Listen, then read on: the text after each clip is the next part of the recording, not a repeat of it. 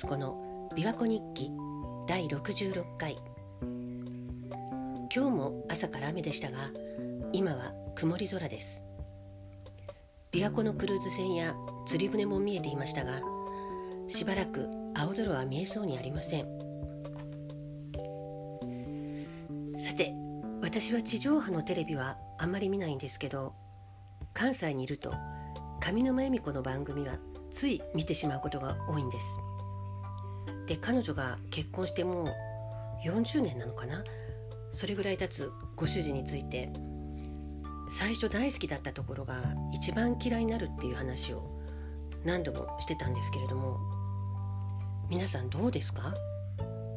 私は結婚してにじゅうねんほど過ぎたんですけど、最初に好きだったところはやっぱり好きだし、最初はちょっとなと思ってたところも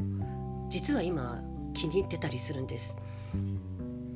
まあ、嫌いなところは基本的にないから結婚したんですけど、でもどんな人にも妙な癖があったりして、結婚してみて初めて分かることもあるわけで、でうちの夫の場合はドアを開けた後にきちんと閉めないっていう癖があるんです。まあ、ドアに限らず戸棚でも引き出しでも何でも開けた後にきっちり閉めなくって、なぜかほんの少し開いてるんです。で、最初の頃はそれ見てちょっとイラッとかしてたんですけど、今はそれを見ると、あ、夫がここにいたんだなっていうのがすぐに分かって、微笑ましく思うようになったんです。でもそう思うのはもう一つ理由があって、実は私の母にも同じ癖があったからなんです。母もなぜかドアをきっちり閉めない人で、でまあ亡くなってじゅうねん経つんですけど、だから夫のその癖を見ると母のことを思い出してほっこりするんです。もちろん私の母なので夫とは血がつながってないのに、なぜか母の癖が夫に引き継がれてるみたいで、今も家の中にいても母の痕跡を見ているような気がして、だから最初はちょっと嫌だなと思ってた夫の癖が今は愛おしく思えるんです。結局どんなことも見方によっていいことにも悪いことにもなるっていうことなんでしょうか。で、そういえば母がまだ生きていた頃、まあ、でももう具合が悪くなっていたので、私が広島まで遠距離介護で通ってた頃の話なんですけど、小学生だった子供が同じ学校の子供たちと合唱団に入っていて、で近隣の県の町で開催される合唱コンテストに参加することになってたんです。で、土曜日の朝に貸し切りバスで出発することになってたんですけど、その日私は母の世話をするために広島に戻ってたので、朝その集合場所まで子供を送ってくれるようにって夫に頼んでたんです。ところが夫も子供も寝坊したらしくて、ギリギリ間に合わなくてバスが出てしまったって連絡が入ってびっくりしたんですね。で、結局夫が自分の車でその近隣の県の会場まで子供を送っていくって言ってたんです。で、夫はその会場のある町の郊外で生まれ育ったので、そこら辺の地理も詳しいし、もうずっとその町も訪ねていなかったので、久々に故郷を訪ねる機会になるから良かったのかなって思ってたんです。まあちょっと複雑な事情がいろいろあって、夫は割と早いうちに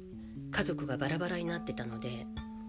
今ではその故郷に帰る家もないし、だからもう長いこと訪ねていなかったんですね。だからこれはいい機会だったのかなと思って、後で話を聞いたら、夫は子供を会場に送り届けた後に、帰り道にその故郷の町にを通って、で自分が生まれ育った家を見に行ったんだそうです。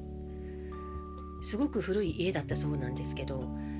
家族がバラバラになった後はもう知らない一家が引っ越して住んでたらしくって、でもその日久々にそこを訪ねたら、その家は空き家になってたんだそうです。しかも取り壊し工事の直前だったらしくて、もう中に入れる状態だったらしいんですね。だから夫はこっそり屋根裏まで行って、そしたら子供の頃に自分が隠していた宝箱がそのまま置いてあったそうなんです。まあ他人から見たらガラクタのような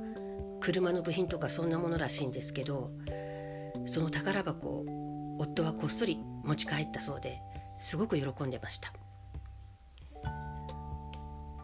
その日寝坊したおかげで夫は子供時代のその懐かしい思い出の品を取り戻すことができたんですよね。不思議なことに、もうちょっとタイミングが遅かったらその家は取り壊されてなくなってたでしょうから、絶妙のタイミングだったんですね。だから、まあ、ヘマをしたり失敗をしたり不運に思えることが起きても、実はそれは単なる入り口で、そこからとっても幸運なことや素晴らしいことにつながる可能性があるんでしょうね。どんなことにも意味がきっとあるんだと思います。その意味を見つけるのが人生の醍醐味かもしれませんね。そう思って毎日過ごしていきたいと思っています。鳩宗敦子でした。